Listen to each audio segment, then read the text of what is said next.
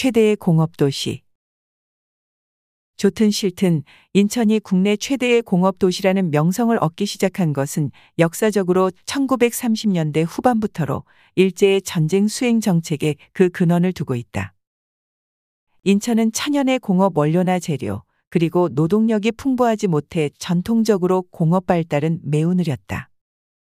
19세기 말 강압에 의해 국제사회의 문호를 연 이후에도 외세의 수탈물 가공을 위한 공업시설이 간헐적으로 들어서기는 했지만 규모면이나 수적인 면에서 지역 경제를 좌우하기에는 미흡하기 짝이 없었다. 이와 같은 공업화의 부진은 일제의 식민 통치 중반까지 계속되었다.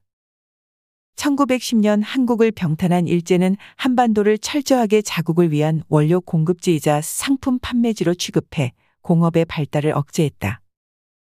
일제는 한반도에 대한 상공업 정책을 집약하여 1910년 12월 조선회사령을 공포한다.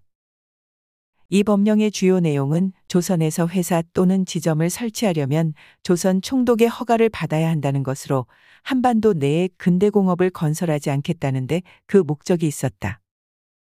이러한 일제의 업공업화, 숭소비지화 정책은 1920년대에 들어서면서 변하기 시작했다.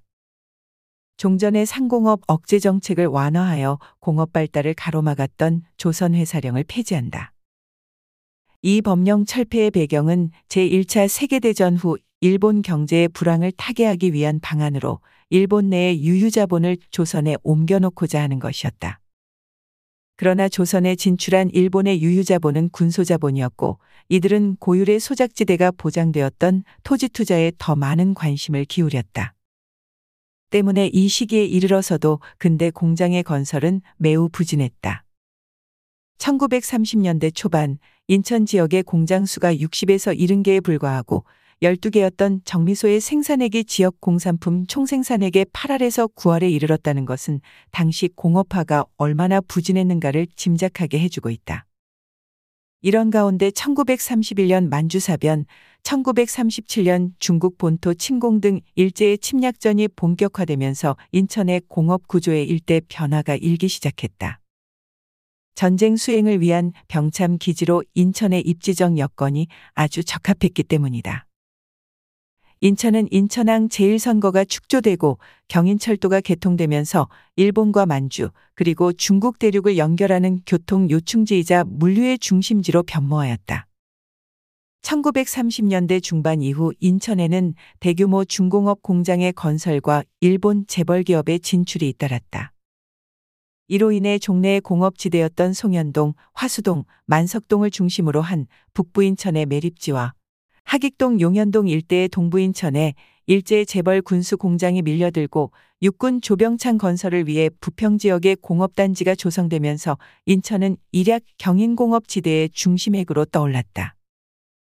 당시 인천에 건설된 주요 공장으로는 1934년에 조업한 동양방직 인천공장을 위시해 일본 제분 인천공장, 조선목제공, 조선제강소, 일본 차량제조, 조선기계제작소, 조선이연금속, 조선강업과 1941년 이후 조업한 조선화공, 조선화학비료, 일립제작소, 국산자동차, 육군조병창 제1, 제2, 제3 공장 등이 있었다.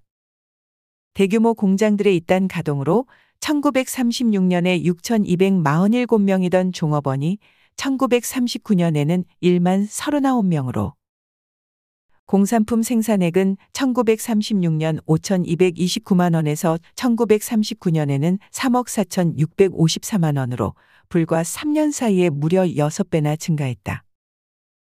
그 중에서도 현재까지 인천 지역의 기간 산업으로 그러나 당시에는 전쟁 수행을 위한 지원 공업이었던 식료품 공업과 기계 금속 공업의 신장이 매우 두드러졌다.